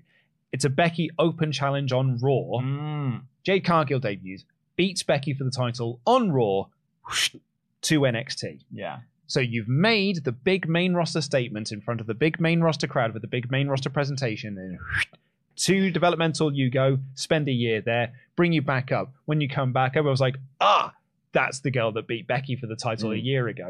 And then if Becky's the champion, you can have Jade Cargill come up and be like, Do you remember when I debuted in this company and I beat you for the NXT Women's Championship? Let's do this again. WrestleMania, bang on you go. Roll the tapes back. I said that last week, but yeah, it, it's a good, it's a, it's a great shout. I think, I think Did you say that exact same thing? I, I Oh, said no, no, no, no, no. But Do it's but it's this is it. It's it's it's it's a natural thing to think. I think the idea that like who takes it off Becky. Well, we could do a Jade Cargill thing at some Mm. point, and then it's not a demotion because you can show up on Raw with those belts. We've seen it. Look at Dom. Tiffany Stratton did. Look at look at Dragon Lee. Yeah. You know, so like Someone's just said, her first match being against Natalya. Come on, guys. she was she'll and then she'll go into program with the Miz, and then Yeah, I mean, there's, it's a very, very exciting time. It's a very big signing for them as well. Uh, we've got a handful of chats left to go here, though. But first, uh, hello, lads. This episode was great. Love the JD Sami KO match and brawl. Love Seth and seeing this changing of his character hmm, to a more aggressive change after losing. Hmm. Seeds are being planted with. Could be JD, could be Judgment Day. Uh, and also with J Sami and KO dynamic. Love it. Cinema.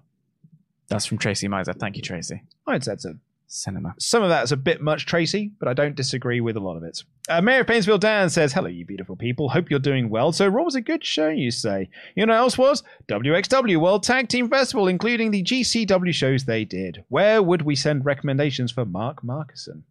Uh, Mark uh, doesn't have uh, email. Uh, he's too busy watching wrestling, so uh, he he actually prefers you to send him NFTs. Uh, and Powerpackers90 here has been a member for 25 months in a row. Says, Luke, you are a cool dude. Other than your opinions on the Star Wars prequels, they're underrated films. No, Not sorry. You and Dan are awesome dudes. Uh, they aren't, but thanks.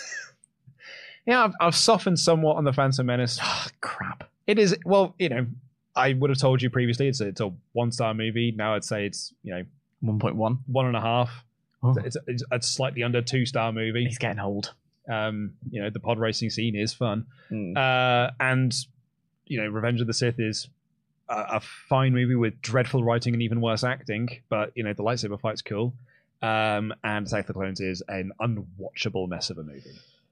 But not as bad as uh, Revenge of the Skywalker, or whatever the hell that movie Rise of Skywalker. Rise of Skywalker. Yeah, that was dreadful. Which is I saw that twice in twelve hours. Oh, dearie me! I, I, that is the that's the worst Star Wars movie ever made, Oh, I, um, don't, I don't know. and it, it is it's it's pretty bad. It's that an Attack of the Clones having a, a fight with one another for for who is the worst of the Star Wars movies. But Rise of Skywalker is a dreadfully bad movie. See, I can't. I usually keep quiet on this because I really like The Last Jedi, and I thought that was an uncontroversial take. Well, I, so did I when I saw it. You know why? Because it's great. I came out of that movie and everyone was like, "Man, that was actually for once Star Wars tried to do something different." That's what I'm saying. And, And, it then was, and it was really good. And all of a sudden, it was like it was controversial to say that the Last Jedi was good. I went about my my week like doop doop doop doo having a lovely time. I'm sorry, what? Everyone hates me. Okay, great.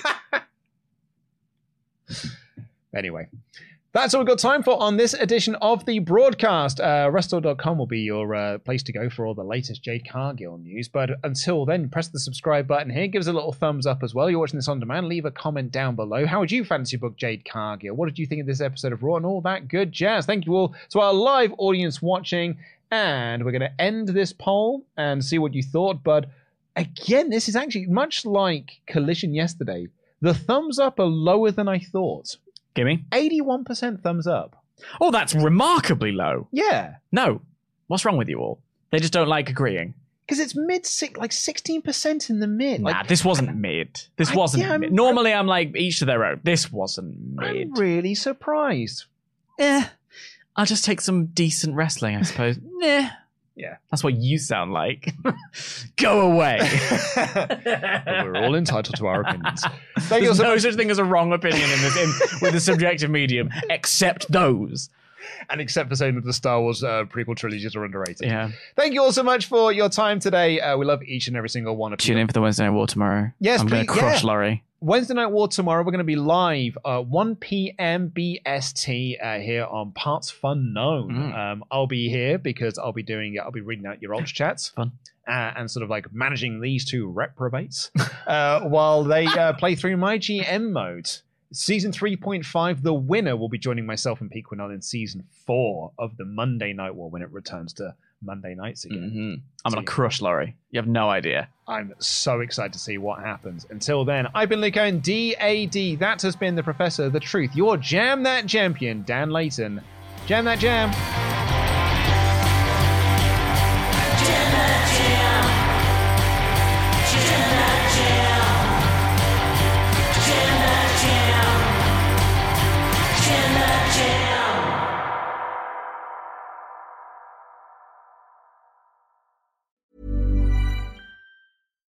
Why don't more infant formula companies use organic, grass fed whole milk instead of skim? Why don't more infant formula companies use the latest breast milk science? Why don't more infant formula companies run their own clinical trials? Why don't more infant formula companies use more of the proteins found in breast milk? Why don't more infant formula companies have their own factories instead of outsourcing their manufacturing? We wondered the same thing. So we made ByHeart, a better formula for formula. Learn more at byheart.com. Hi, I'm Daniel, founder of Pretty Litter. Did you know cats tend to hide symptoms of sickness and pain? I learned this the hard way after losing my cat, Gingy. So I created Pretty Litter, a health monitoring litter that helps detect early signs of illness by changing colors, saving you money and potentially your cat's life. Pretty Litter is veterinarian developed, and it's the easiest way to keep tabs on your fur baby's health right at home. Go to prettylitter.com and use code ACAST for 20% off your first order and a free cat toy. Terms and conditions apply. See site for details. Mom deserves the best, and there's no better place to shop for Mother's Day than Whole Foods Market. They're your destination for unbeatable savings, from premium gifts to show-stopping flowers and irresistible desserts. Start by saving 33% with Prime on all body care and candles. Then get a 15-stem bunch of tulips for just $9.99 each with Prime. Round out Mom's menu with festive rosé, irresistible berry chantilly cake, and more special treats. Come celebrate Mother's Day at Whole Foods Market.